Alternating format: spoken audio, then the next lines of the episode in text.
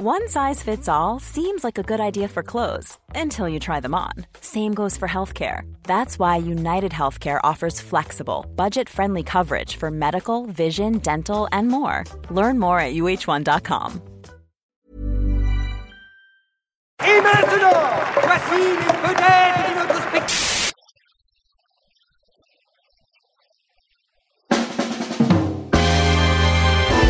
La Palme d'Or revient au metteur en scène de Triangle. C'est non. Qui viennent me voir, c'est une merde, c'est une merde, Noé. Je vous parle de solidarité avec les étudiants et vous me parlez travelling et gros plans.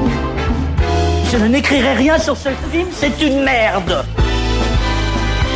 Vive le cinéma Bonjour, bonsoir à toutes et à tous. Cannes 2023, cinquième jour de captivité.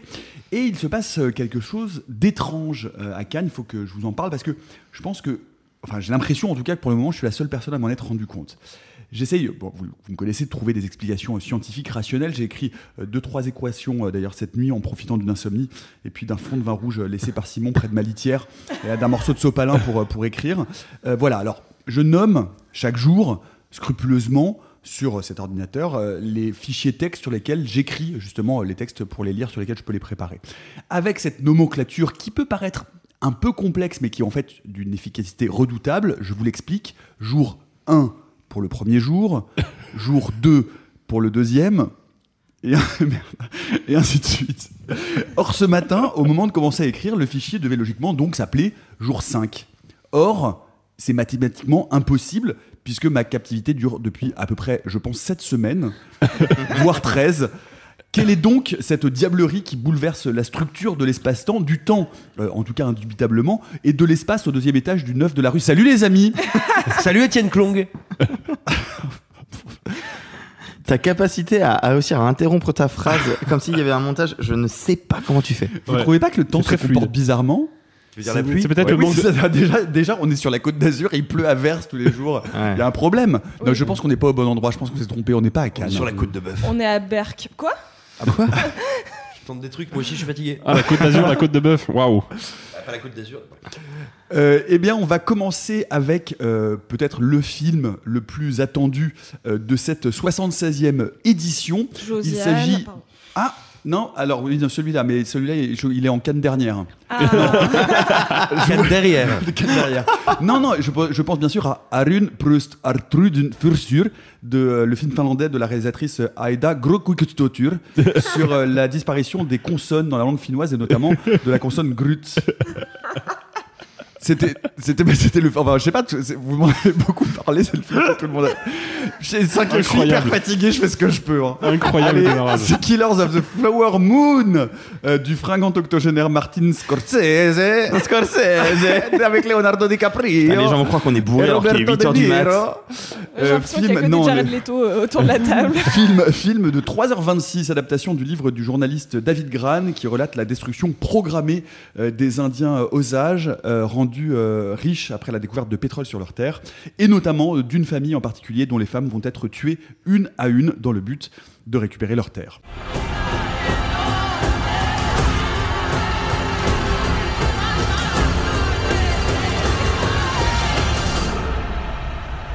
Can you find the wolves in this picture?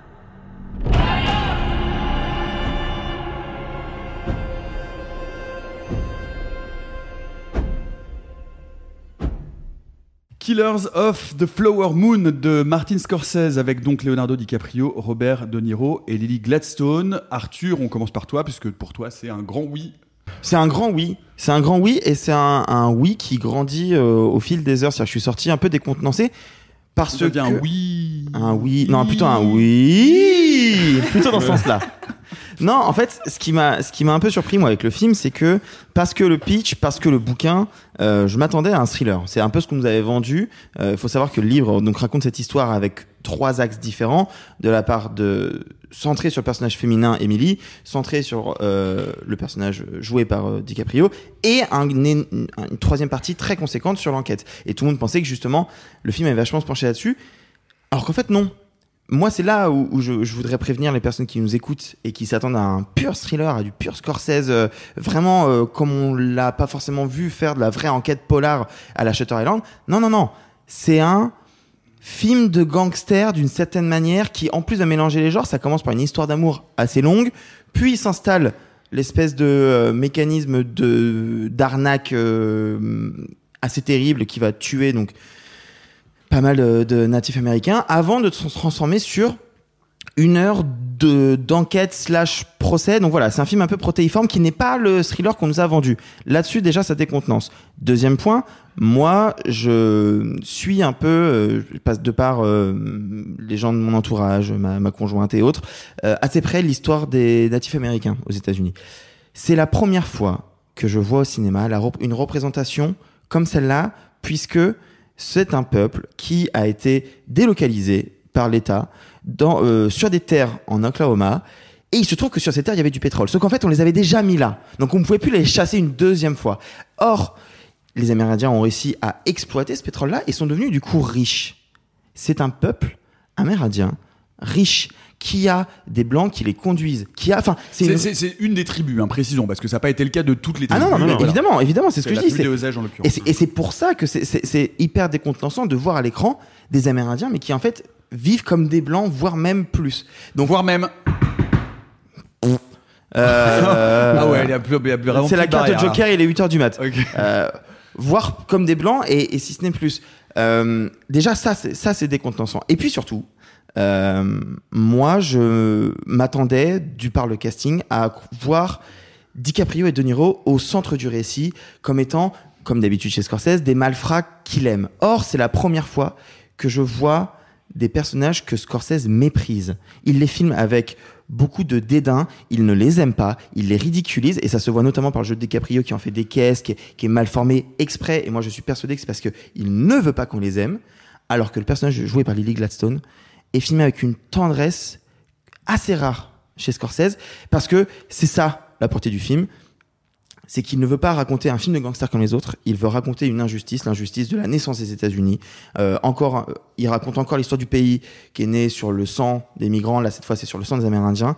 Il montre la, il montre la fourberie des blancs qui, même quand ils ne peuvent pas être des vrais colons, réessayent de faire des colons, qui réessayent de coloniser des terres. Euh, c'est un film éminemment politique. Je pense peut-être même le plus politique qu'a fait Scorsese. Et les dix dernières minutes et l'avant-dernière scène le prouvent. Moi, j'étais mais en sanglots à l'avant-dernière scène. Je trouve qu'elle a une, une portée. On pourra pas en parler. On vous en reparlera quand le film sortira en octobre. Mais pour moi, c'est c'est parmi ce que Scorsese a fait de plus fort. Euh, moi, j'ai été vraiment pris de court. Je pense que c'est pas le meilleur Scorsese. Vraiment pas. Mais en même temps, on parle d'un cinéaste qui a une filmographie tellement exceptionnelle que même quand il fait un film qui est plutôt moyen, ça reste énorme. Euh, Alexis. Je suis beaucoup plus euh, partagé que toi, Arthur, euh, sur euh, Killers of the Flower Moon, parce que moi, pour le coup, je tiens en très très haute estime, euh, et je sais que Sophie est d'accord avec moi à, à 50%, mais je tiens en, en très haute estime les deux derniers longs métrages de Martin Scorsese, qu'il a fait donc après Ludo Street, à savoir Je Silence. comprends maintenant le à 50%. Bah oui, parce que t'en as vu qu'un qu'un sur les deux. Bah oui, j'ai pas vu The Euh, Irishman. Mais moi, je, euh, voilà, je trouve que Silence et The Irishman étaient des films absolument magnifiques. euh, et surtout, en fait, on, a tous retenu, parce que c'est, je crois, euh, récemment euh, son film qui a fait le plus d'argent au box-office, on, a tous retenu ce moment où la Terre entière s'est dit, mais attends, mais comment c'est possible qu'un cinéaste qui avait à l'époque, je crois, 74 ou 75 ans, fasse le Loup de Wall Street? Comment c'est possible qu'un mec qui est quand même vraiment un peu vieux arrive à faire un film aussi jeune, aussi vigoureux, et surtout aussi euh, conscient de la réalité du monde capitaliste actuel? Parce que c'est un faux film de jeune. Bah oui, c'est un faux film de jeune. Sauf qu'il y avait quand même malgré tout une espèce d'énergie, une espèce de vigueur, mais on sentait déjà que Scorsese prenait acte de la disparition d'une époque, à savoir l'époque des gangsters, parce qu'aujourd'hui les gangsters n'existent plus, sont des traders. Et une fois le Loup Wall Street sorti, il a vraiment commencé à explorer, je pense, sa propre réflexion sur la fin de vie et sur la, sur la décrépitude et sur le, la, solitude et sur une espèce de, noirceur et de mélancolie inhérente à l'âme humaine. Et c'est ça qu'il explorait dans Silence, sur la question de la foi, et dans The Irishman, sur comment la fidélité à une espèce de, de cause, en l'occurrence la, la cause des gangsters, la loyauté des gangsters, peut te mener vers le pire des isolements et la pire des décrépitudes. Et là, en fait, moi, ce qui me chagrine un peu avec Killers of the Flower Moon, c'est que c'est un film qui, pareil, se propose non pas de suivre une enquête policière, parce que de toute façon, on comprend très très vite ce qui va se passer. En fait, le film fait pas mystère de ça, mais d'explorer vraiment une part sombre de l'humanité en fait. Comment l'humanité et surtout en plus des personnages qui sont fondamentalement pas euh, des, des racistes caricaturaux. hein. Le personnage de De Niro par exemple, il vit au milieu de cette communauté indienne, il parle leur langue couramment. Donc c'est un personnage qui est quand même dès le départ un peu ambigu. C'est une- un, c'est un classique colon. hein. Il a une Ouais. phrase à la fin du film qui est littéralement l'argument des pro, euh, Oui, à la fin. des alors. français. Mais c'est pas du tout comme ça qu'il est Attention. caractérisé au début. Attention, C'est pas le, du perso- le personnage de Oui, il est Non, pas mais- du tout Mais c'est caractérisé quand comme ça on au début. à mais- quel point il est euh, des vil. personnages, des, des, des racistes qui parlent couramment la langue des gens qu'ils méprisent, ça n'existe Oui, pas, oui. tu vois. Et Oh, le bah, film a- les grands chasseurs blancs en Afrique et, les- et beaucoup de colons. euh, en Non mais Afrique. oui, mais ce que je veux dire, c'est que le, le, le, le, le personnage au départ n'est pas un colon. Il n'est pas, il n'est pas aussi puissant que les Indiens. Il est moins puissant qu'eux. Et l'idée, c'est comment ce personnage-là,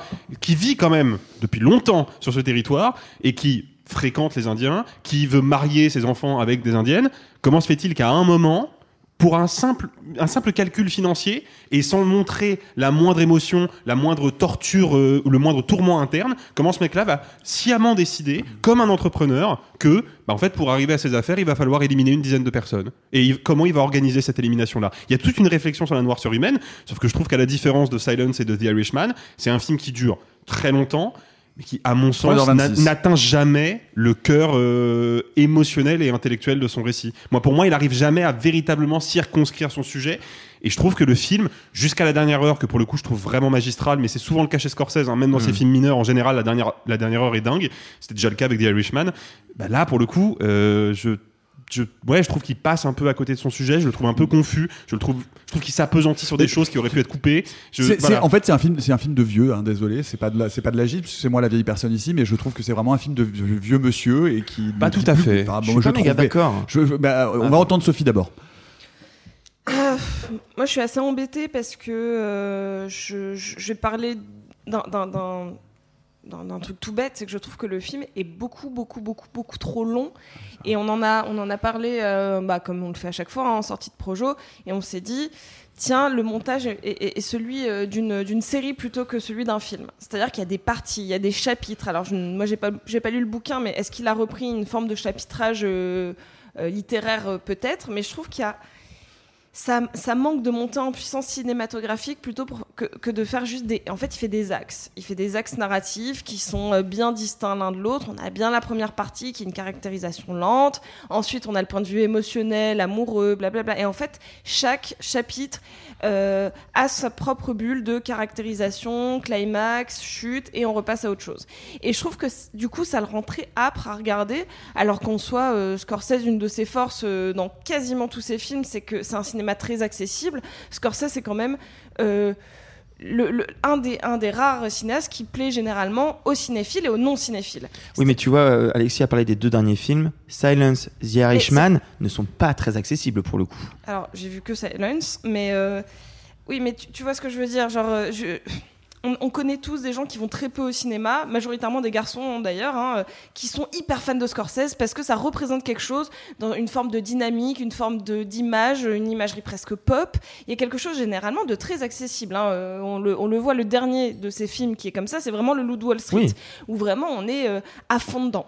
Et, et là, pour moi, il fait, euh, et c'est ce qu'on disait hier soir, hein, euh, il n'ose pas le contemplatif à fond comme il le faisait avec Silence, et il n'ose pas le dynamisme comme, de récit comme il le faisait avec le Loup de Wall Street, Les Affranchis, Casino. Merci Sophie. Non mais vraiment, bah, je, je veux dire, on oublie, enfin, il me semble, excuse-moi de t'interrompre, mais rapidement, que Scorsese, c'est Les Affranchis, que c'est Casino, que c'est Le Loup de Wall Street, que ces films qui ne sont certes pas tout à fait aussi longs, mais qui sont quand même des longs films, ah sont des si, films qui euh, ne te lâchent Casino, pas. il fait quasiment le même temps. Non, il non, fait je viens de, je viens de Il fait regarder. trois heures, Ah, 100 quasiment. 180 minutes et là on est sur trois heures. 206 donc Ouais. ouais, on est bon bref. Mais enfin, je veux dire, ce sont des films qui- où, où- où vraiment enfin, Scorsese ne nous lâche pas du début à la fin. Il n'y a pas une baisse de régime et c'est des films qui nous embarquent et qui nous embarquent complètement. Et ce qui fait, et ce sont des films qui font de Scorsese un génie. Je Mm. suis désolé. Mais- Killers of the Flower Moon, non seulement on s'ennuie. Mais en plus, enfin, je veux dire, il y a des fautes de rythme. Il y a la première heure est totalement inutile au récit. Ça, je je. Pas c'est- d'accord. c'est un film de. Moi, je trouve que c'est un film de, de réalisateur en fin de carrière qui n'a plus beaucoup d'idées, qui n'a plus beaucoup d'idées de mise en scène, qui n'a plus beaucoup d'idées de montage, qui n'a plus beaucoup d'idées de narration et qui commence à devenir un film auto-référentiel, un film caricatural. Et en parlant de caricature, on reparlera de Robert De Niro et de, de Di Carpaccio. Mais je te laisse euh, Euh, conclure. C'est drôle, Di je- Carpaccio, non? C'est pas mal C'est pas mal, pense Carpaccio. J'adore l'humour. Ouais. Ah, bah, bah, bah, maintenant aussi, Nicolas. Euh, non, mais je, alors je suis pas d'accord avec toi non plus parce que pour moi on est justement sur, sur cette espèce d'hybride. C'est-à-dire que moi je l'adore. hein. Silence, je trouve que c'est un de ses chefs-d'œuvre, euh, mais il ose aller dans le super contemplatif et avec des petits moments un peu trash, mais vraiment il, euh, va créer une forme d'immersion très lente, très lourde, très bleue. Enfin, vraiment, il y, a- quelque chose de. euh, c'est difficile de regarder Silence. hein, que, euh, en, en salle, je me souviens, j'étais en mode waouh, c'est une épreuve. C'est vraiment une épreuve. Et, par contre, bah, euh, là, je trouve qu'il il aurait pu aller sur ça. Il aurait pu vouloir aller euh, dans une forme narrative un petit peu euh, autre que la, globalité de sa filmographie. Et pour moi, il a un peu le cul entre deux chaises. Et moi, ce qui n'aide pas, c'est DiCaprio. C'est-à-dire que je pense que j'aurais vachement plus aimé le film si je trouvais que c'était. Je trouve que DiCaprio cabotine tout le long du Oh, film. de, de Niro aussi. Hein. Alors tous les non, deux, c'est les deux vieux, non, c'est les deux non, vieux du mauvais show. Oh non, mais non, de Niro, non. il a plus rien, mais il joue. Ah, n'importe quoi, De non, Niro non, non, par non. le texte, N'écoutez pas cet homme. Il y a rien, mais il y a, il y a pas. Alors, je- je suis pas du tout d'accord. euh, du tout. De Niro, sur- il vient, il est pareil, c'est un vieux monsieur en fin de carrière qui ne sait plus faire que ce qu'on lui demande de faire. C'est-à-dire que De Niro c'est fait du De Niro, mais on en parlait dans Non, un de ses épisodes à propos de Tilda Swinton. c'est pas- non, De c'est Niro pas vient faire exactement C'est pas du De juste. Niro. Non, non, non, C'est pas Il n'y a juste. pas un seul moment où ce personnage est ni Je- inquiétant. Mais on voit attends, de... Moi, je, ne vois que De Niro. Ni- Je ne vois jamais, jamais, jamais le personnage. Pardon, Sophie, mais bon. Mais genre, non, je suis pas d'accord du tout sur De Niro parce que surtout regarde les, les anciens films qu'il a fait là quand il fait euh, grande pas, les trucs Bah comme voilà, ça. bah moi je vois le même. Mais pas du Ah, tout. moi, je vous mais ça n'a rien à voir. C'est la seule fois où on le retrouve. Et euh, par contre, je vais en remettre une couche à DiCaprio. Il en fait des caisses. Moi, je, je- à la fin, j'étais en mode, euh, je- il a un sourire inversé tout le long du film en mode. Et en fait, il joue. Il est il joue- prognate.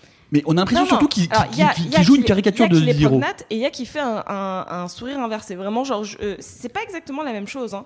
Genre, tu peux avoir la mâchoire en avant et avoir une bouche droite. Là, vraiment, il tire exprès. Je suis désolée, je suis en train de mimer, c'est pas du tout radiophonique. hein. Vraiment, je tire mes- ma bouche vers le bas. T'es pas obligé de faire les deux parce que de temps en temps, il a la bouche droite, tu vois. Là, vraiment, il, il fait, il fait droupie, quoi. Mais il, euh, il fait, il fait José Garcia qui imite De Niro. C'est-à-dire qu'il fait une caricature, il se transforme en caricature de De Niro.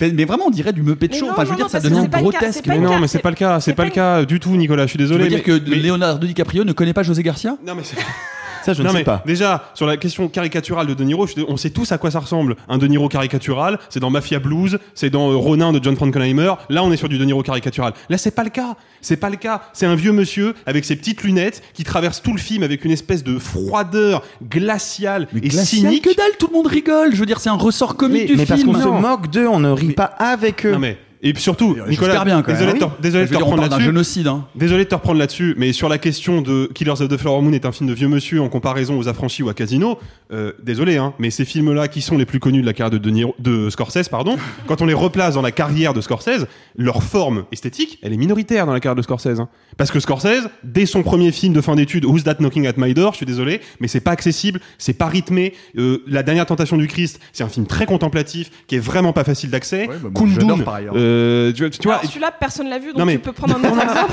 ben oui, je vais prendre un autre exemple. On en a parlé il y a quelques semaines, Le Temps de l'innocence, qui sort Ah, entre les et sûr. Casino, qui est un film classique, qui fait référence à un imaginaire classique qui, au moment où il sort, est complètement oublié par le public, et qui, pareil, n'est pas un film particulièrement rythmé, particulièrement entraînant. Il est très beau, je l'aime beaucoup. Mais le- la question n'est pas là. Scorsese, il a toujours travaillé deux registres. Il a travaillé une- espèce de, de fièvre et de, de survoltage d'une de, de- d'un certaine catégorie sociale américaine, c'est-à-dire Ta- ceux qui ta- veulent vivre le rêve américain. Bah, Taxi Et- Driver. voilà. euh, mais même Taxi genre- Driver est pas un film très rythmé hein, au passage. hein. Alors, ça, je non, mais on, on en parlait hier à Tombeau Oui. ouvert, qui Voilà. est dans la même lignée. Ça, c'est quand il bosse Il, a- notamment il- avec Shredder. il- il euh. travaille cette, cette énergie euh, très fiévreuse, presque hystérique, et de l'autre côté, il va travailler des histoires et des personnages où là, pour le coup, on est propice à la contemplation, on est propice à la pause, en fait, et, et à l'exploration métaphysique et philosophique des enjeux du récit. Donc Scorsese, il a toujours évolué entre ces deux trucs-là. Mais, mais Alexis, on dit pas la, on dit, on dit, on dit la même chose. Moi, je suis pas, Ah bah je suis non. tout à fait, si, si, je suis tout à fait d'accord avec toi, sauf que la différence, c'est que,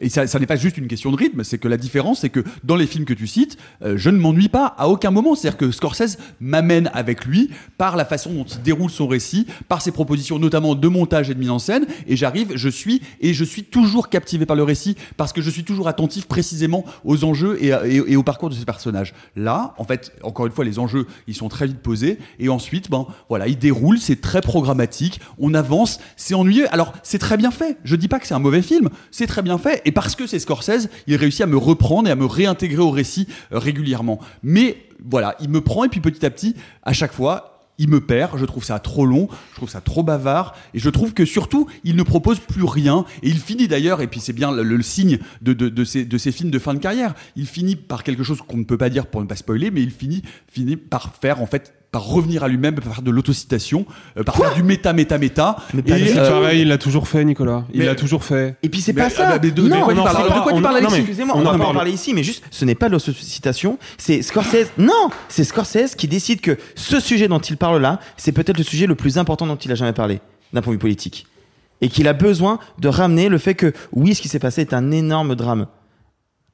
Enfin, je suis désolé, pour moi, c'est dont, pas dont, l'autoci- on, dont, on, dont- dont on a rigolé avec ces personnages Mais pendant trois heures. non, Bah, mais si, à aucun moment on rigole de, on rigole Ah bah, avec eux. on était dans la même salle hier ou pas Bah oui, et moi la salle se moque de. Voilà. on- on- Bah bah, je suis désolé, moi je sais, c'est un rire avec lequel je suis pas confortable et avec justement qui est provoqué à mon sens précisément par ces interprétations, par cette caricature et par le fait que voilà le, le- le- le film finit par euh, Moi, je suis lui échapper un peu en fait. Moi, je suis pas d'accord. J'ai rigolé et pourtant, je les déteste, euh, De Niro et DiCaprio dans le film. Et, et c'est là toute la force du récit et de l'écriture. Je trouve que. Et moi, j'ai beau me moquer d'eux, j'ai beau rire de certaines situations, j'ai beau essayer de, de, de m'amuser, je ne peux pas parce que ce qui se passe est horrible et Scorsese ne l'oublie jamais. Et même si ça prend du temps, moi je suis désolé, c'est pas programmatique du tout parce que ça commence par une histoire d'amour et petit à petit, on a l'espèce de mécanisme de De Niro qui demande à son neveu de petit à petit se mêler dans des histoires de, de tuerie. Enfin, ça prend du temps à, à s'installer. Moi, je trouve que le rythme est certes long, mais ça se justifie. Et puis, je suis désolé, mais moi, je trouve qu'il y a une vraie continuité dans le discours avec un vrai crescendo et la dernière heure elle est incroyable. Et vraiment moi je pense que se faire ce film là à 80 ans de la part d'un cinéaste qui a raconté la naissance des États-Unis par bien des aspects je trouve que c'est extrêmement fort. Justement parce qu'il a 80 ans justement parce qu'il a cette carrière là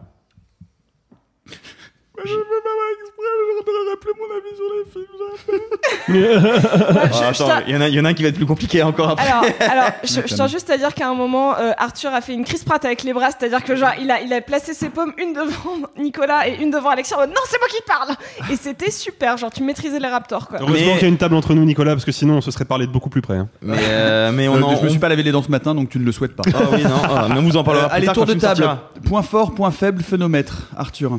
Euh, point fort, moi, c'est vraiment euh, l'écriture et le, le, le fait de faire un film aussi politique, aussi fort. Point faible, effectivement, il, il est un petit peu long et DiCaprio fait un peu des caisses. Et euh, phénomètre, bah, c'est pas fun, même si je rigole à certains moments.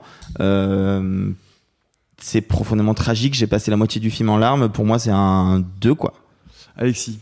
Euh, point fort, moi je dirais, le- pour le coup, je, je suis très sensible à l'espèce de, de malfaisance froide que travaille De Niro. Ah ouais. et ça faisait longtemps que je m'étais pas euh, senti un peu connecté à cet acteur-là, parce que je l'adore, mais c'est vrai que ça fait quand même bien 10 ans que euh, il part un peu en, en sucette, même si c'était déjà très bon dans The Irishman.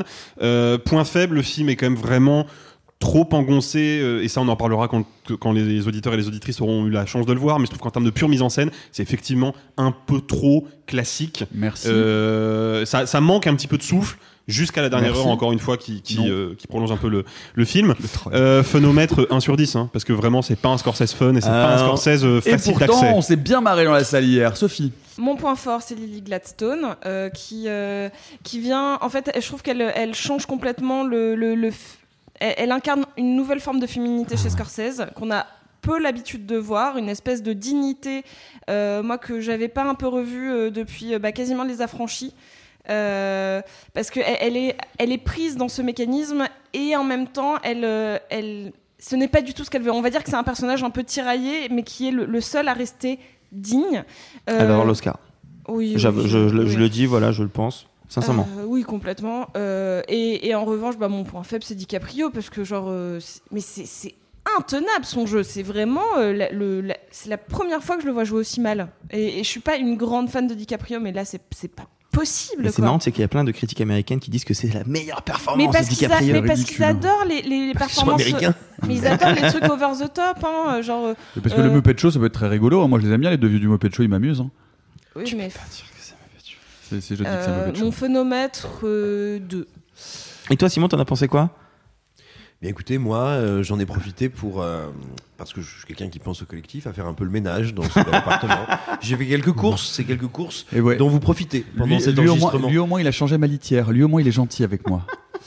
Euh, le point fort, le point fort, bon, bah, c'est évidemment la, la, la- la patte de Scorsese qui, qui, qui, qui reste un, un- un grand réalisateur et qui sait fabriquer du cinéma même quand il est moins inspiré. Euh, le point faible, oh, pff, le point faible, oui, on pourrait parler de, l'interprétation, on pourrait parler du rythme, on pourrait parler du scénario, on pourrait parler de la longueur. Bref, il y en a un, un certain nombre et le phénomètre, euh, pff, un, deux, max. Et vous, est-ce que plutôt vous êtes plutôt un bon Indien est un Indien mort ou est-ce que vous êtes plutôt Indien vaut mieux que deux tu l'auras Vous pouvez nous le dire dans les commentaires. Ou peut-être pas. Euh, retour en compétition hier soir avec euh, le nouveau film de Todd Haynes, May December. Todd Haynes euh, retrouve son actrice fétiche, Julianne Moore, pour euh, nous raconter l'histoire d'un couple qui a fait la une des tabloïds après que euh, Gracie, donc la femme du couple, euh, Julianne Moore, la trentaine, tombe amoureuse d'un jeune garçon de 13 ans et soit condamnée pour détournement de mineurs et finisse même par accoucher de jumeaux en prison. 20 ans plus tard, une actrice interprétée par Nathalie Portman s'invite dans la vie de ce couple pour eh s'en inspirer puisqu'elle va interpréter le rôle de Gracie dans une adaptation cinématographique. Hiring for your small business? If you're not looking for professionals on LinkedIn, you're looking in the wrong place. That's like looking for your car keys in a fish tank. LinkedIn helps you hire professionals you can't find anywhere else, even those who aren't actively searching for a new job but might be open to the perfect role. In a given month, over 70% of LinkedIn users don't even visit other leading job sites. So start looking in the right place. With LinkedIn, you can hire professionals like a professional. Post your free job on linkedin.com/people slash people today.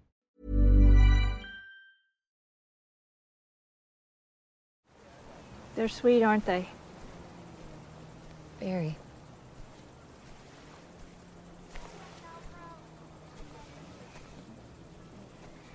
They're a very beloved part of this community. I can see that. So, what is it you love most about Gracie? She always knows what she wants.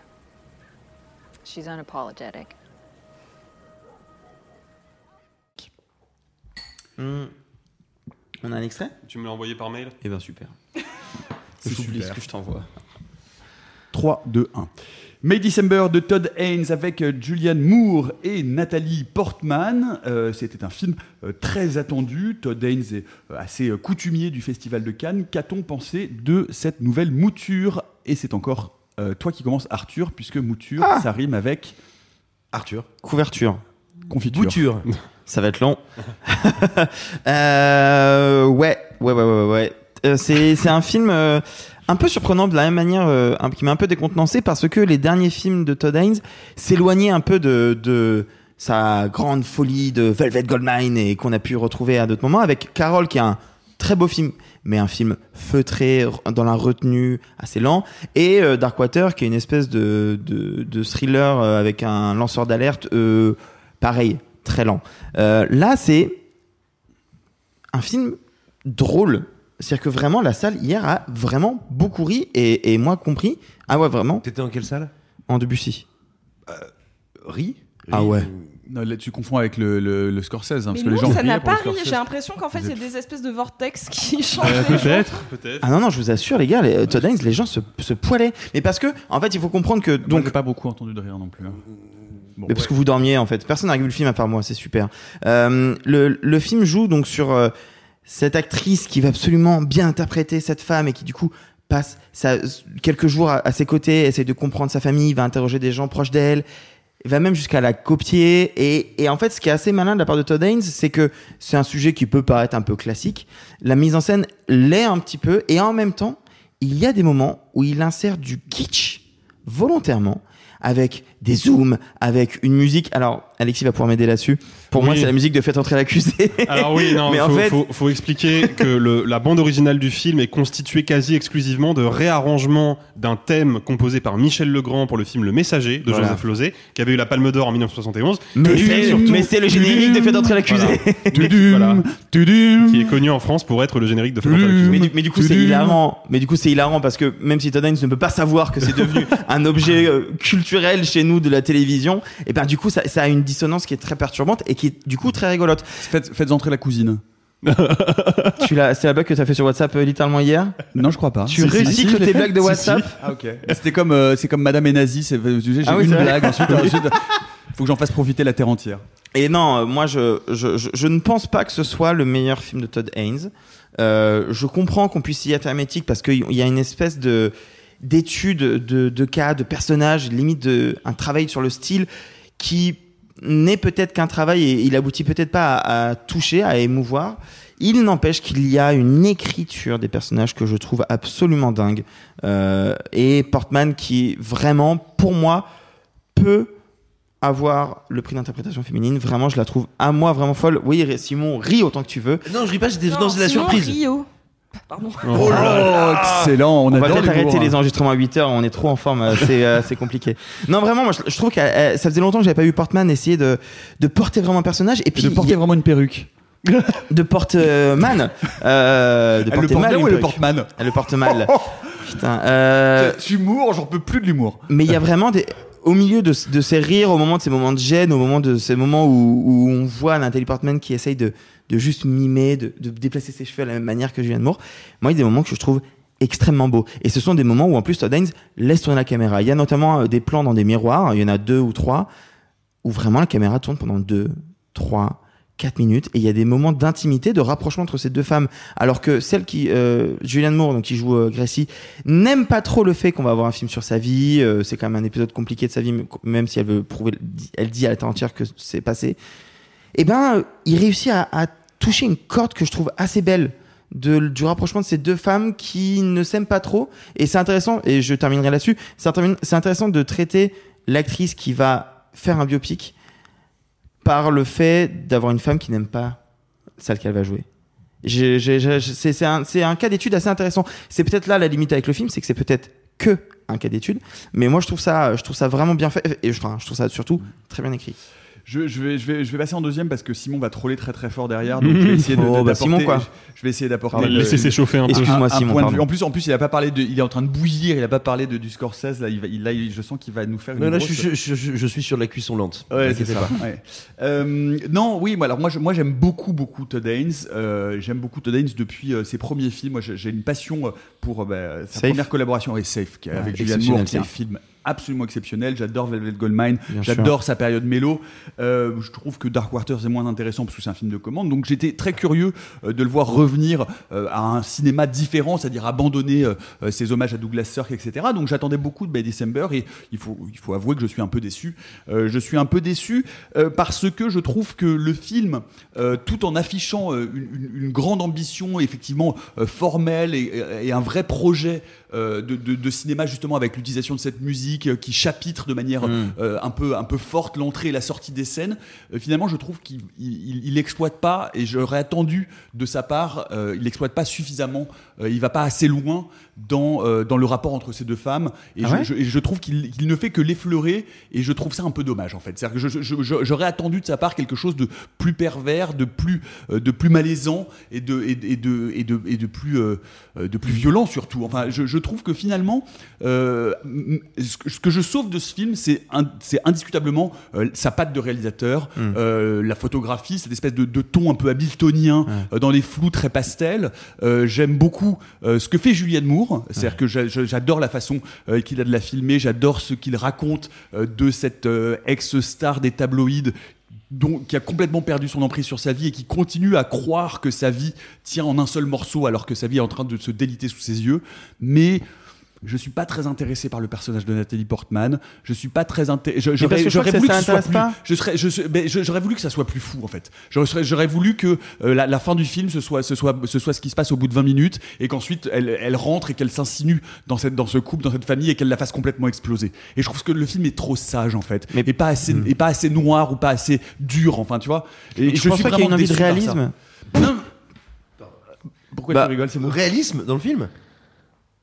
Non, mais vous rigolez. Non mais il a dit je ne pense pas qu'il ait eu envie de Ah, pardon, réalisme. j'ai- moi, j'ai Si, compris si, d'une si, si, Ah, c'était tu- une question. Moi, pour moi, justement, il va pas vers la folie parce que justement, il, il essaye de de, rest- de rendre crédible l'histoire. Il veut pas aller vers un aller trop loin, tu vois. Ben moi c'est ce qui m'ennuie en fait. C'est-à-dire que je, je- je trouve que je sors du film avec euh, cette scène dont on ne parlera pas pour pas la spoiler, mais je me dis bon ben enfin tout ça pour arriver juste à ça. C'est-à-dire qu'en fait, qu'est-ce que tu m'as raconté? Et c'est dommage parce que je trouve que le, le setup, je trouve que l'histoire, je trouve que, euh, encore une fois, la, la- la- la volonté et le- la façon dont il rentre dans cette histoire à travers ce, ce personnage de, Nathalie- de, Nathalie- de- blop, de Nathalie Portman, qui est notre fil conducteur, puisqu'on on la perd quasiment Ouais, ouais. jamais. Hein. Et, ben, et ben, en fait, je, tr- je trouve ça. euh, Bah ouais, je mais- je- je m'ennuie un peu, en fait, pour dire, pour dire la vérité. Je comprends tout à fait. Moi, pour moi, la scène de fin, justement, elle traduit le fait que tout ça était effectivement vain. Mais volontairement, c'est-à-dire qu'en fait, l'idée, c'est de dire, elle n'arrivera pas à cerner ce personnage de toute façon. Donc, spoiler, en fait, elle l'a essayé, mais elle ne peut pas parce que c'est beaucoup plus complexe que, que ce qu'on ouais, croit. mais du coup, bah, fait tout ça pour ça, et je trouve, euh, voilà, je trouve, je trouve que ça, ça va pas assez loin. Et maintenant, euh, faites entrer le troll. Bon, mes petits slips de peau, c'est l'occasion quand même de se pencher sur une grande interrogation que nous apporte tant la carrière de Todd Haynes que son film.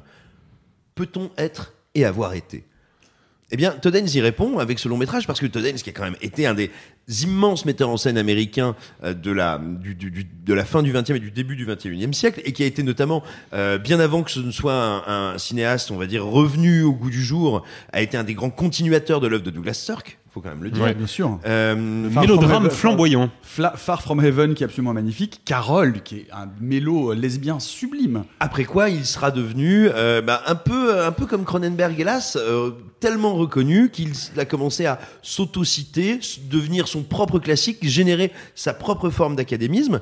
Eh bien, il a choisi de rompre avec tout ça pour devenir celui qui aura amené à Cannes un bel épisode d'Hollywood Night version Kemp. Parce qu'il faut quand même se poser un petit peu devant ce qu'on nous raconte. On nous raconte un truc qui est C'est plus personne ne sait ce que ce que ce que ce qu'est Hollywood ce que Night. c'est hein. Hollywood Night. Voilà. Ah, Hollywood Night bah, C'était des, euh, une espèce de, de série euh, d'unitaires euh, passablement débiles qui prétendaient être des thrillers et des trucs très pervers, alors que c'était du niveau euh, du niveau de Madame est servie, quoi. Et euh, bah, écoute, on est devant une intrigue, moi que je trouve d'une quand même d'une pauvreté assez terrible. Euh, on te laisse entendre dans les premières minutes qui se, que ce nous, que c'est noué dans cette famille que va venir voir Nathalie Portman quelque chose de terriblement euh, dur et pervers. Bon, ça t'est posé, les enjeux te sont posés très rapidement. Tu comprends très rapidement qu'il y a dans, on va dire, euh, l'éclat médiatique qui a eu lieu euh, des dizaines d'années avant et dans cette famille qui est sur le point de se déliter avec des enfants qui vont partir pour continuer leurs études. Bon, voilà, tous les enjeux sont posés très clairement. Bon, après, on essaie de te faire croire que Nathalie Portman est une grande comédienne perverse et manipulatrice. C'est osé, c'est osé, mais c'est raté. Et là aussi parce que je veux dire, tout ce qu'elle met en place, c'est à ce point-là clichetonneux et prévisible. D'abord, on te dit, regardez comme elle va imiter les gens autour d'elle. Oh, quelle scène trouble et tendue, où, euh, où la personne dont elle doit s'inspirer, la maquille, machin, qui manipule qui? Oh là là là là là là là, là pitié quoi. Heureux, je veux dire, euh, tout ça, c'est imaginer, imaginer la, scène de la flûte dans Alien Covenant, euh, faite par un enfant de 4 ans aveugle. C'est terrible. Et, vraiment, je trouve que le film est d'une très simple. Après, moi, j'ai rien contre. Et t'as raison, Nicolas, quand tu parles de, euh, mon Dieu, d'esthétique hamiltonienne. Il y a aussi une volonté de reprendre euh, le sfumato euh, un peu cheap des euh, euh, des soap opéras. Et pourquoi pas euh, Oui, des soap. Oui, oui. Et pourquoi pas Mais c'est tellement systématique, tellement appuyé qu'à un moment, je me dis, mais on va bien, on va bien s'embarquer vers la folie. Mais la folie, ce sera quoi? Ce sera la folie, c'est quoi? C'est un petit coït. C'est euh, eh, t'as vu, je t'ai bien imité Non, parce que tu savais pas que moi je passe des coups de fil à bidule. Eh bah, mes aïeux Tous. Non, mais c'est. Qu'est-ce qu'on était allé loin dans la perversité de la folie de machin Et est-ce que c'est second degré? Même pas. C'est-à-dire qu'il n'y a même Ah pas. si, un peu. Ah bon? En quoi? Tu rigoles? Le dernier plan te dit genre. Quelle révélation j'ai faite le type voudrait faire du Paul Verhoeven et c'est du Claude Zidi quoi. J'ai un tout petit truc, à dire Zidi, je suis par rapport à ce que tu as dit Simon. Pour, par honnêteté intellectuelle, la raison pour laquelle je ne parle pas du film est parce que j'ai vraiment fait une panne technique. C'est-à-dire que je me suis endormi pendant une heure devant le film. Donc vraiment, il, il me manque une heure de récit et donc je peux pas vraiment dire ce que je pense du film. Mais il y a un truc que j'ai remarqué par contre, c'est sur l'utilisation de la musique euh, qui est très, très emphatique, très appuyée, très baroque presque. Euh, bah, au début du film, la manière dont la musique est, est utilisée, sans équivoque, c'est pour faire rire le spectateur. C'est vraiment une utilisation de connivence pour Ah, je souligner trouve- je- un je peu trouve le. pas du tout. Bah moi si. Le, le coup du frigo, il y a un moment où Julianne Moore ouvre son frigo, il y a un énorme euh, zoom Bah ouais. avec une musique dramatique. Et puis en fait la conclusion c'est juste ah merde on n'a plus assez de pain pour faire des hot dogs. Donc c'est vraiment il y a vraiment un truc parodique là-dedans que je trouvais intéressant. Puis je me suis endormi. Je me réveille une heure plus tard, la musique est exactement la même, le traitement de la musique est exactement le même, sauf que d'un seul coup j'ai l'impression que c'est premier degré. Oui. Et, et donc je suppose que j'ai dû rater pendant mon heure de sommeil une transition du second vers le premier degré, mais d'un seul coup je comprenais plus l'utilisation de cette musique parce que je me disais mais en fait euh, vu à quel point elle est baroque, si ton objectif c'est plus de me faire rire avec, je ne comprends fondamentalement pas pourquoi tu l'utilises comme ça en fait. est-ce que cette sieste t'a fait du bien? Oui, elle m'a fait. du- Bah, je, je pourrais pas enregistrer ce matin si j'avais pas dormi devant le Todd Haynes. hein. bah. Désolé Todd Haynes, mais Eh euh, bah, c'est vrai. parfait. Mais tu vois, mais c'est c'est tout le problème si tu veux. euh, le, le- tu vois, le, le film se propose et n'arrête pas de te dire, parce qu'encore une fois, sa mise en scène est surlignée, sursignifiante en permanence. euh, tu vois, semble s'avancer vers toi en te disant. Prépare-toi pour euh, ce plat empoisonné mais capiteux. Et j'ai envie de dire, ouais, non, c'est une tasse de desktop, quoi, on va se détendre. et, euh, et voilà, le, le film a une espèce de conscience de lui-même que je trouve embarrassante. Et surtout, j'ai l'impression que là-dedans, parce qu'il passe euh, alternativement du point de vue de, euh, mon Dieu, mon Dieu, mon Dieu, de Nathalie- du personnage de Nathalie Portman euh, au personnage de Julianne Moore. Donc il passe alternativement du point de vue de deux personnes qui sont persuadées d'être plus malines et au-dessus d'absolument tous ceux et toutes celles qui les entourent. Mais le film n'a pas grand-chose à dire là-dessus. Donc en fait, finalement, j'ai un film qui, involontairement, bien malgré lui, en devient assez puant. Parce Non, ne... puant, n'exagérons rien. Non, puant, Mais non, mais, non, mais puant. Puant, Attendons-nous bien de de ce que je veux dire par là. C'est que, il- en ne prenant que les points de vue de deux personnages puants, donc je trouve il ne dit pas grand-chose, au bout d'un moment, oui, moi je suis devant un petit catalogue de médiocrité qui ne transcende jamais son sujet. Oui, je suis malheureusement euh, globalement d'accord avec Simon sur ce coup-là. Et puis déçu parce que j'en attendais beaucoup, parce que j'aime vraiment beaucoup Todd Haynes, et, et surtout un retour à quelque chose qui sorte euh, de sa veine mélo. Et je trouve que c'est un retour hein, qui, un- qui fait un peu, un, peu, un peu pétard mouillé, quoi. Un peu. Refais le pétard mouillé, voir. C'était c'est extrait de Bruno Le Maire aussi, mais on en on Ah, reviendra tout à l'heure. Ouais, non, spoil pas. Euh, point fort, point faible, phénomètre, palmomètre. Simon Bah, le point fort, mine de rien, euh, j'ai- beau parfois me, me- j'ai été méchant, j'ai envoyé une balle perdue idiote à, à Nathalie Portman. Moi, je suis très content de la retrouver dans un rôle conséquent euh, et dans un rôle assez différent finalement de ce qu'on lui propose Bah ouais, habituellement. grave. Donc ça, point fort. Euh, point faible, euh, point faible, bah, ça reste moins drôle que fait entrer l'accusé. Euh, phénomètre euh, 0,5. Je sais pas parce qu'à un moment, un moment ou un autre, j'ai dû, j'ai- enfin, tu vois. je- il, ma- il- il manque des hot dogs. oui, c'est ça. Il manque des. Bah, puis le, le seul hot dog qu'on verra est quand même bien, est bien, ma- bien maigre. Euh, euh, ensuite, ensuite, euh, palmomètre. Euh, j'ai envie de dire, je, je connais chance. quelqu'un qui m'agace, donc il est capable de le primer. Mais euh, non, je, je vois pas, je vois pas avec quoi Non. ça peut repartir. Arthur. Euh, moi, le point fort, c'est vraiment euh, cette écriture et cette étude de personnage que je trouve vraiment, vraiment euh, fascinante. Point faible, c'est que, c'est que ça va peut-être pas. euh, c'est peut-être un peu trop doux, effectivement. Ça ça m'a pas choqué, mais à vous entendre, je me dis qu'effectivement, ça m'aurait été peut-être d'aller un chouille plus loin. Après, moi, j'aime bien ce que ça raconte justement de ça, mais bon. Euh, L'utilisation de la musique. Je suis d'accord avec Alexis. Je trouve qu'au début, elle est très drôle, à la fin, elle l'est moins, et je suis pas sûr de comprendre bien pourquoi. Phénomètre, moi, je me suis quand même vraiment marré. hein. Il y a vraiment des moments où je me moque de, de la- des agissements de Portman. Je me moque de Julianne Moore qui euh, essaye de faire la forte et il n'y arrive pas. Et il y a des moments vraiment drôles par la mise en scène. Donc moi, un petit, euh, un petit 5-6. Et euh, palmomètre, non, pour moi, euh, euh, no. Mais par contre, interprétation féminine, c'est vraiment pas impossible.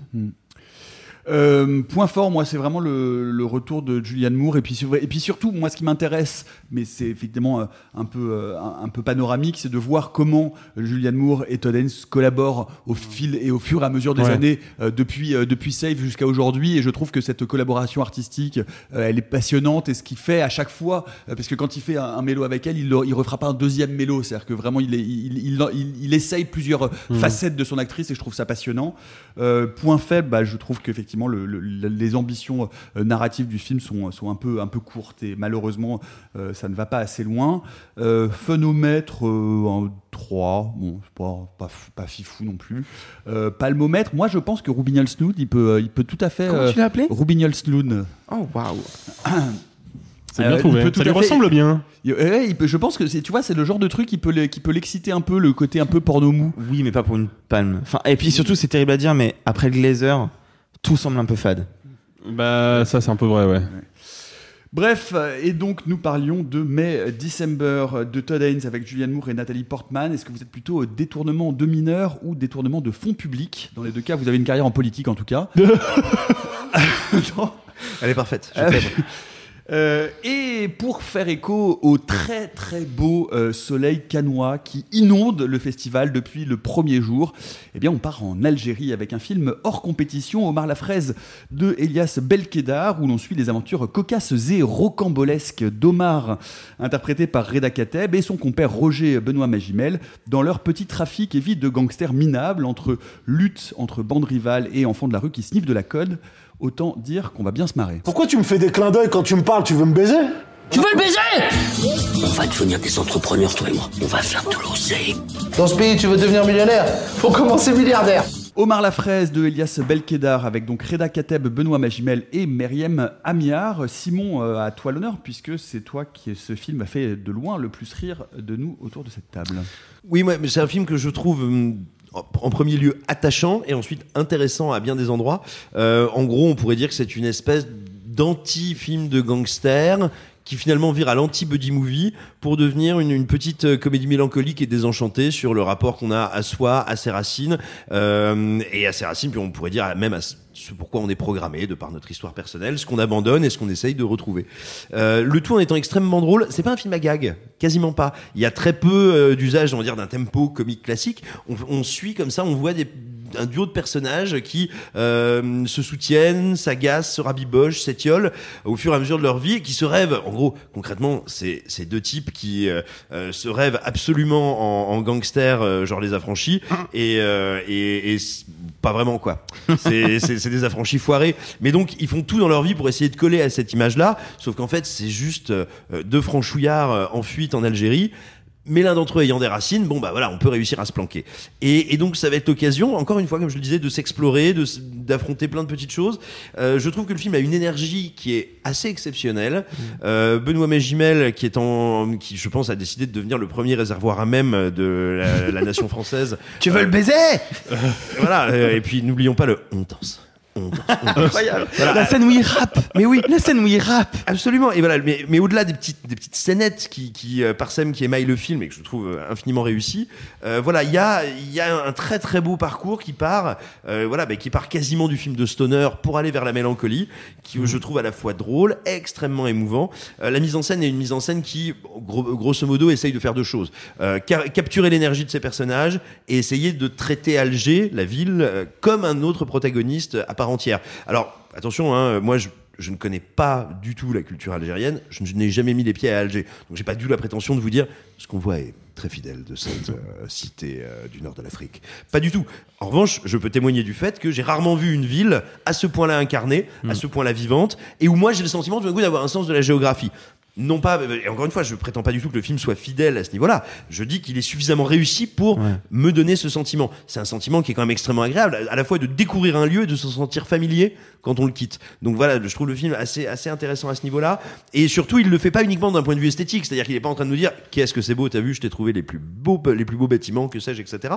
Il travaille justement ce qui est le nœud du film, à savoir un Français qui peut se débrouiller pour avoir euh, aussi la double nationalité algérienne et qui donc va évoluer dans la partie de la ville qui est, entre autres, c'est un des décors principaux du film, euh, la cité française, c'est comme ça qu'elle s'appelle, je crois, la cité du...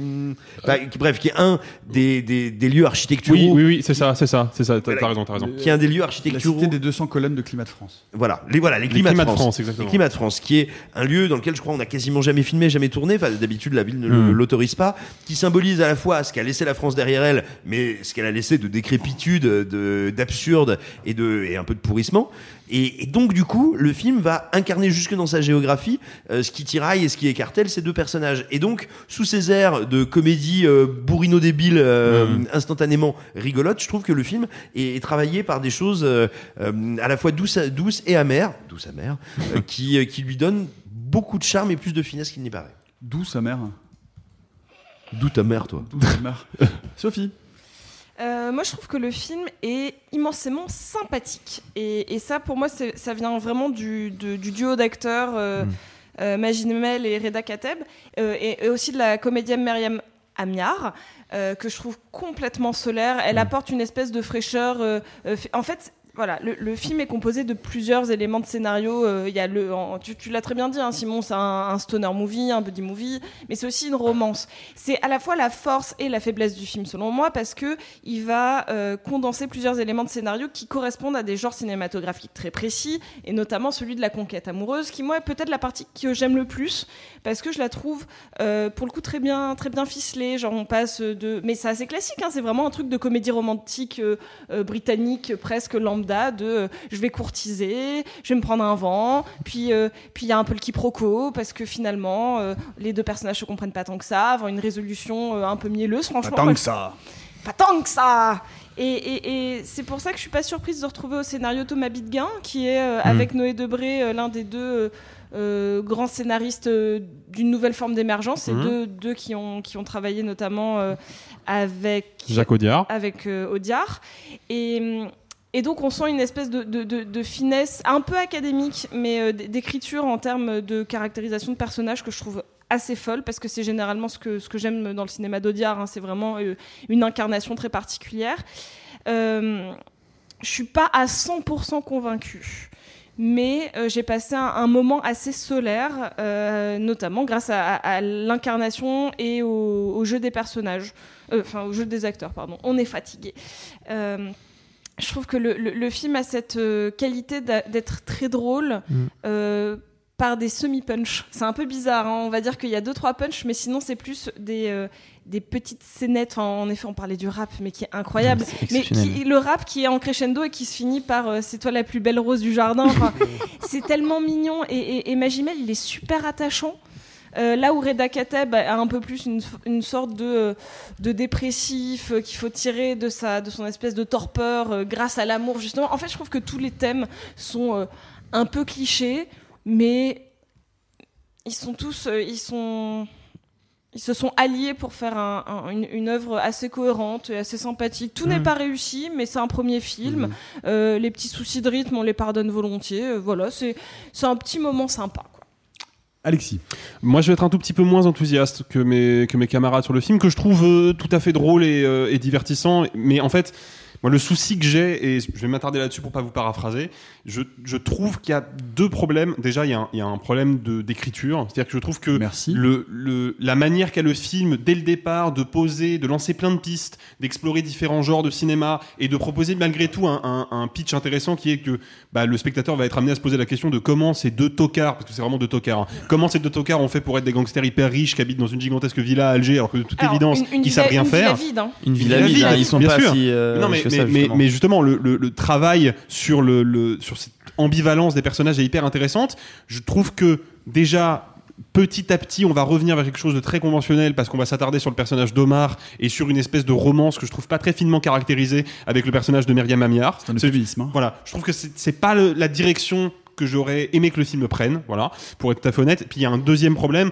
Moi, je, trouve qu'il y a des moments de, mise en scène qui sont intéressants parce que justement le film se met un petit peu au diapason de ses personnages et n'essaye pas de faire des grands effets de style qui d'un seul coup euh, prendraient le pas sur le sur le récit. Au contraire, à chaque fois que le film essaye de faire du clipesque, essaye de faire une mise en scène un peu coup de poing, un peu énervé, notamment une scène de bagarre de rue qui est filmée en caméra à l'épaule.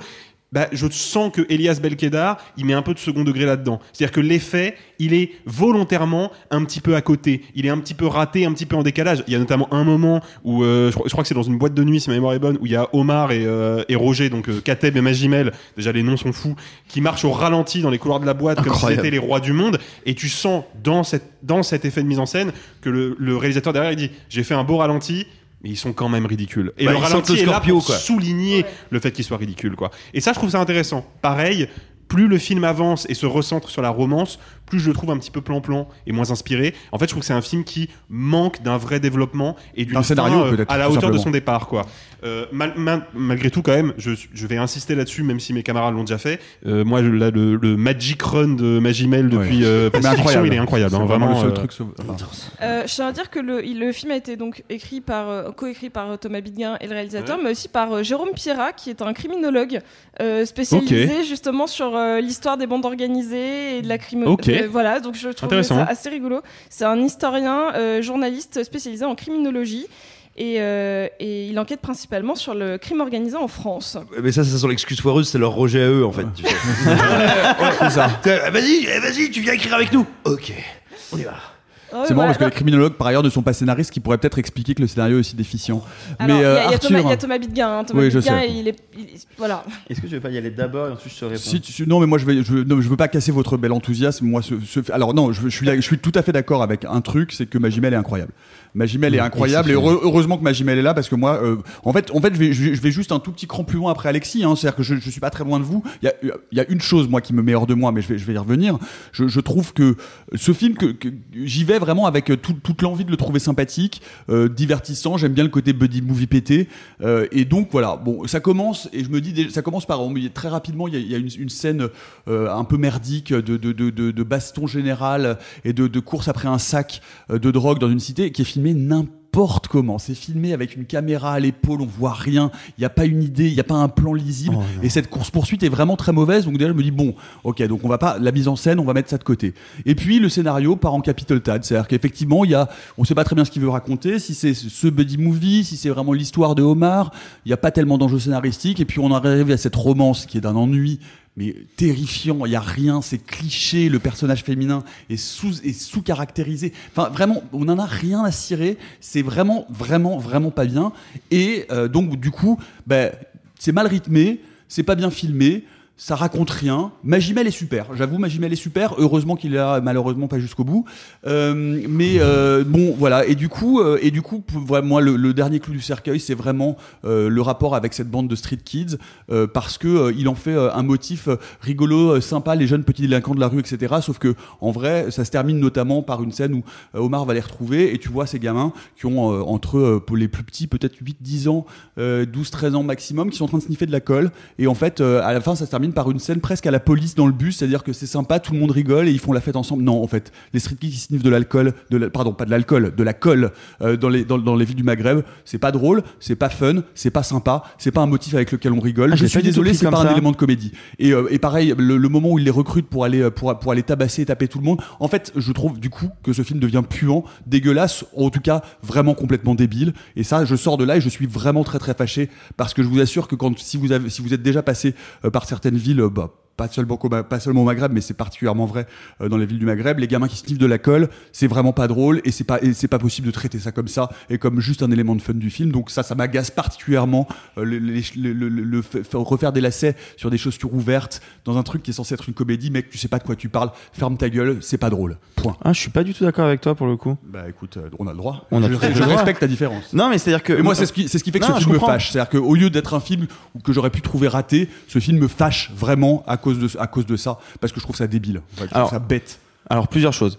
Euh, le fait qu'on trouve la deuxième partie de l'histoire euh, autour de la romance plus faible que le, le début en mode buddy movie, ça je l'entends. Je suis pas foncièrement d'accord, mais ça je l'entends. Par contre, quand tu dis que la caméra est pas inspirée, moi je suis pas du tout d'accord. Moi je trouve qu'il essaye plein de trucs. C'est un premier film, hein, on l'a dit. Hein. Moi je trouve ça très impressionnant pour un premier film de réussir à, à tenter autant de choses hein. dans le rythme. Bah si, moi je trouve ça vraiment impressionnant. Et, et par rapport aux jeunes, je comprends ton point de vue parce que plusieurs personnes me l'ont dit, faut le dire. hein. Plusieurs critiques m'ont déjà dit qu'ils trouvaient le film problématique par la représentation de la violence auprès des jeunes comme étant quelque, montré que, qui est montré comme quelque chose de cool. Moi, je l'ai pas perçu comme ça. Moi, je l'ai perçu comme Omar qui essaye absolument d'être le mafieux qu'il n'a jamais été, qui se croit être aussi puissant qu'il ne l'est, mais qui en fait est un loser qui peut même pas remplir sa piscine et qui du coup va, avec sa stature, peut impressionner des, des gamins, mais en fait, eux sont plus badass et sont plus puissants et sont plus vénères que lui ne le sera jamais. Et en fait, c'est aller vers une espèce de relève du, mais en même temps, qui est jamais non plus glorifié. Euh, moi, cette scène de la colle, enfin, moi, je la alors moi, moi, je, moi, je- mais je suis pas non plus, je suis d'accord avec aucun de vous deux. Euh, mais moi, il y a un truc qui est intéressant, c'est qu'à la base, à la base, pourquoi Omar va vers eux? Parce que ce type est une merde. Mais vraiment, c'est une merde humaine. Et effectivement, la seule chose qu'il puisse faire, c'est euh, exploiter et s'amuser de la détresse de ses gosses. Sauf mais que, il exploite, Oui, mais sauf que c'est- c'est c'est- c'est représenté de façon sympathique. C'est-à-dire Non. que c'est vraiment. Non, si, pas si, du tout. si, Ah bien sûr que si. Enfin, Nicolas, mais la scène de fin, arrête Simon, la scène de fin. Oui, c'est justement, hyper sympa. justement, non, non, mais je suis désolé. oui. Eh ben, Nicolas, oui, sauf qu'il y a une gradation, il y a une narration. C'est-à-dire que d'abord, ça t'est pas du tout présenté de manière sympathique. La scène où ils viennent l'aider, justement à la fin, t'as ce long plan au ralenti où lui se retrouve face au visage d'une gamine, je crois, Ouais. euh, qui est ensanglantée et où lui, tout d'un coup, est en train de réaliser ce qu'il est en train de faire. Et c'est là où son histoire d'amour a aussi quelque chose d'un peu plus intéressant, c'est que la personne dont il tombe amoureuse, elle est une travailleuse sociale, entre autres choses. Et c'est pour ça qu'à la fin, non pas on va mettre un petit lacet, un petit machin, c'est que effectivement, c'est par lui le biais de cette histoire d'amour qu'il va pouvoir appréhender ça et interagir avec les autres, y compris avec ses gosses, différemment et sortir de cette relation-là plutôt que de les emmener à nouveau dans cette merde-là. Alors, c'est fait de manière rapide, simpliste, mais justement, moi je trouve que le film prend aussi en charge la médiocrité absolue du personnage de Mar et de Mm. sa relation avec ses gosses. Non, je suis tout à fait d'accord avec toi, Simon. Même si pour moi, il y avait un peu ce côté où, au début, il va pour les exploiter, pour essayer de, il profite de sa, de sa puissance et de sa carrure, et puis petit à petit, en fait, il va commencer à s'intéresser à eux. Il va les écouter, il va leur poser des questions, il va être là à côté d'eux. C'est pas juste, euh, vous êtes à mes ordres. C'est il préfère limite traîner avec eux qu'avec Benoît Magimel. Et ça, c'est intéressant. Et juste pour donner un, parce que on vous en parle beaucoup, mais parce qu'il faut savoir que le film sort la semaine prochaine. Il sort le 24 euh, mai en salle. Mhm. Donc on se permet de, de vous en dire un peu plus. Euh, si vous voulez avoir une idée un peu, et là je sais que ça va agacer des gens autour de la table, euh, en termes de montage, de découpage, le côté clipesque, moi ça m'a fait penser à un film que j'aime beaucoup, qui est Le Monde est à toi de Romain Gavras. Non, moi j'aime bien aussi. Ah, ok. hein, euh. Je pensais que j'étais en territoire. Ah, non, euh, non, non. Ok, Ah, très bien. c'est, euh, Eh meilleur ben, rôle d'Adjani. Hein. eh ben, je trouve qu'il y a un peu, il y a un peu une vibe euh, Le Monde est à toi de Gavras dans le film justement, mais mais, mais à Alger quoi. Bah, j'ai j'ai une bêtise, mais Shifumi, c'est pas la boîte de prod de Gavras. Tout à fait possible. Attends, je vérifie. Euh, vérifier. Je- Vérifier. Non, non, c'est un jeu avec les mains euh, où on gagne, on perd. et En tout cas, si, si vous voulez euh, voir, euh, moi ça, ça me fait penser à un truc en, par barre Ah défaut, non, si vous voulez voir un- vraiment un film magnifique, intelligent, sublime et qui a un propos pourtant en très peu de temps, puisque c'est même pas un court métrage, c'est un clip, donc c'est un très très petit film euh, qui se passe en Algérie. Revoyez euh, le, le- le clip de The Blaze Territory de, de Barry Jenkins, qui est le, le metteur en scène de Moonlight. Ça, c'est quand même une- vraiment un vrai chef-d'œuvre euh, et pour le coup un vrai un vrai regard euh, sur sur l'Algérie à travers ce, ce personnage euh, qui, qui revient. euh, qui Un revient clip qui n'existe que parce que euh, Claire Denis. Hein. Si, si. Ah bah oui. Alors désolé, oui, Shifumi, ça, ça, ça a produit euh, Le Monde est à toi, mais c'est Mm. aussi euh, la boîte de prod de Mandibule, de Bac Nord, Mm. euh, du Grand Bain. Point fort, point faible, phénomètre, Simon. Point fort pour moi, c'est la versatilité du film et euh, ses ruptures de ton que je trouve assez délicieuses. Euh, le point faible, c'est euh, à- à- qui embrasse trop mal étreint, euh, parce qu'effectivement, il y a tellement de genres différents que tous sont traités de manière un petit peu rapide et donc succincte dans le film. C'est ce que tu, tu évoquais, Sophie. Euh, phénomètre, bon, on est sur du 8 sur 10. Euh, palmomètre, on est, t'es pas en compète bébé, quoi. Sophie. Moi, le point fort, c'est vraiment Myriam Amiar, euh, que, que je trouve solaire et qui est euh, vraiment au niveau de, de ces deux euh, euh, confrères qui sont Mm. vraiment plus affirmés et plus expérimentés qu'elle. Point faible, en effet, je trouve que le traitement des enfants, c'est justement, on est trop sur moi je le vis comme ça, je le vis comme ça, je le vis comme ça. Peu importe qui a raison ou qui a tort, ça veut dire que le film n'a pas été assez clair dans son discours sur ça. Sans doute. Donc, donc c'est mon point faible. Je, trouve que en effet, il aurait dû, euh, selon son intention, l'expliciter peut-être un peu plus quand on traite d'un sujet aussi grave. Euh, phénomètre, euh, c'est un, un- rigolo, mais sans plus non plus, c'est un 6. Alexis. Euh, bah, point fort, euh, Magic Benoît, comme je Ah me ouais, plais à l'appeler maintenant, euh, qui je pense depuis Pacifiction a une nouvelle passion dans la vie, c'est porter des costumes trop petits sur les plateaux. Et je pense que non mais je, je, je pense que Benoît Magimel a énormément d'autodérision parce que on va pas, on- Ah c'est bah, pas, il est- il est- c'est il est- pas il est une en- insulte que de lui dire ça, mais il est un petit peu dans bon point. Il est en voie, il est en voie Et- de dépardioisisation physique. Oui, oui, oui, Non, mais je pense il qu'il Mais avec des rôles plus subtils et plus et plus conscient de lui-même, je trouve. Mais j'aimerais bien avoir les bras qu'il a quand même. hein. Tu sens qu'il il fait quand même un peu de sport. hein. Non, mais Benoît, magnifique, comme d'habitude. Train de me dire la dernière comédie qui est incroyable, c'est dans le c'est dans le Dupieux, c'est incroyable mais vrai, il est Ouais, ouais, ouais. oui, extraordinaire. incroyable. Extraordinaire. Mais non, moi, je, je- euh, le point faible, je l'ai dit, je trouve que le film manque de consistance euh, dans sa, dans sa deuxième partie en termes de mise en scène et en termes d'écriture. Euh, phénomètre, malgré tout, on est sur un bon set. Je me suis Mm. bien marré, j'ai passé un, un bon moment devant. Voilà. Arthur. Euh, non, moi je suis d'accord, phénomètre totalement 7, voire peut-être plus. Euh, le point fort, moi, c'est bah, c'est c'est le duo, mais c'est Magimel. On va attendre un peu, ouais. T'as appelé les flics Non, pas du tout. mais c'est- je- Nicolas je Pas du tout. Non, la- tu- C'est bien. la- laisse le- Alexis, non, non, partir. Laisse la marque. Non, Alexis, laisse la marque que j'ai sur le, sur le balcon. Enlève pas la feuille. Non, enlève pas la feuille. Dis- dis-leur Non, que tout enlève va pas la feuille. Je l'avais Qu'est-ce qui est écrit dessus Qu'est-ce qui est écrit dessus Qu'est-ce qu'il a marqué? Euh, point fort, Magimel. Elle Point faible, effectivement, euh, peut-être le traitement des gosses, même s'il y a des trucs intéressants, mais voilà. Et euh, phénomètre, moi, un vrai 7. Un vrai vrai 7. Euh, point fort Magimel, point faible bah, tout ce que je vous ai dit, le reste. Euh, et phénomètre, euh, moi je suis sur du 2-3 parce que je, je rigole même pas tellement. Euh, et vous, est-ce que vous êtes plutôt Omar la fraise ou plutôt Charlotte aux fraises, ce qui est pas tout à fait le même programme. Bref, Euh, il y en a une qui sent bon. Euh, et pour finir euh, par cette chronique qui vous manque toutes et tous ces temps, tes temps, c'est la chronique vite fait, mal fait, la critique en 30 secondes, bon tu vas voir un petit peu plus, euh, mais tu vas nous parler, Simon, du syndrome des amours passés de Anne Siro et Raphaël Balboni. Absolument, et c'est une divine surprise. Alors, en préambule, avant de dire toutes les raisons pour lesquelles j'ai beaucoup aimé le film, entendons-nous bien, de quoi est-ce qu'on parle? On parle d'une espèce, moi j'aurais tendance à dire, euh, de Woody Alleno, Buñuelo, délirant, euh, non mais un programme de ce type-là, euh, qui est fait avec un tout petit budget, qui repose énormément, mais pas seulement, on le verra, sur les dialogues. Et donc voilà, c'est un film qui papillonne, des fois qui papillonne un peu trop, mais au-delà de ce petit défaut, je vous dire pourquoi moi il m'a quand même bien claqué devant les yeux. C'est donc l'histoire d'un couple qui essaye manifestement depuis bien longtemps d'avoir un enfant et euh, dont le, le, mé- le médecin traitant euh, annonce euh, ravi de leur dire écoutez il y a un nouveau traitement qui vient d'être mis au point. Vous avez probablement le syndrome des amours passés. C'est un blocage psychologique. Ce sont toutes vos amours passés qui vous empêchent de réussir à concevoir un enfant. Donc il faut tous que vous retrouviez tout tout et toutes vos ex et que vous ayez à nouveau un rapport sexuel avec pour pouvoir vous débloquer. Bon, un problème, madame a une vingtaine d'ex, monsieur en a trois. Et, et, quand bien même ils se mettent d'accord sur le programme, forcément c'est un peu compliqué. Et, donc, euh, en fait, le film n'est jamais traité de manière réaliste, c'est un prétexte pour explorer les rapports des uns et des autres euh, à la vie, à l'engagement, à la fidélité, à son propre passé, à comment on le visite, comment on le revisite, comment on l'assume ou on ne l'assume pas. Euh, c'est fait avec beaucoup d'esprit, énormément de drôlerie. Et juste pour vous donner deux, deux trois petits exemples, euh, euh, déjà tout bêtement, il y, a- il y a cette idée parce que les personnages quand même passent leur temps, à- euh, passent leur temps à, à- à se rentrer les poils. Euh, mais c'est pas un film dans Cette lequel expression est vraiment dégoûtante, Simon. Il y a que Simon dire- qui l'utilise euh, sur Terre. c'est Vraiment, il n'y a que lui. épouvantable. Très bien. bah alors, qu'est-ce que je vais- vous dis, ils passent leur temps à, à s'empeser le berlingot et Oh, donc. euh. ou à faire la bête à dodo comme vous voulez. Euh, bref, mais plutôt que de filmer quantité de scènes de sexe, il y a une idée euh, qui, qui a un charme fou et qui est incroyablement sexy. Euh, c'est qu'en gros, en fonction de chaque rencontre, on va avoir une espèce de, de scène allégorique. Et voilà une scène où on a les deux en train de danser à poil. Et voilà une scène où, euh, parce que l'un est réparateur de vélo, il se retrouve engoncé dans un gigantesque décor de caoutchouc géant. Enfin bref, il y a une manière de représenter par toujours euh, la métaphore et l'allégorie ce qui se déroule dans le récit qui est à la fois limpide, clair, souvent très drôle le film te donne envie de faire l'amour en continu. Qu'il est porté par un, duo d'interprètes remarquables. Lucie, de, Lucie Debay qui est, formidable. Lazare Gousseau qui a le meilleur prénom du monde et qui est formidable.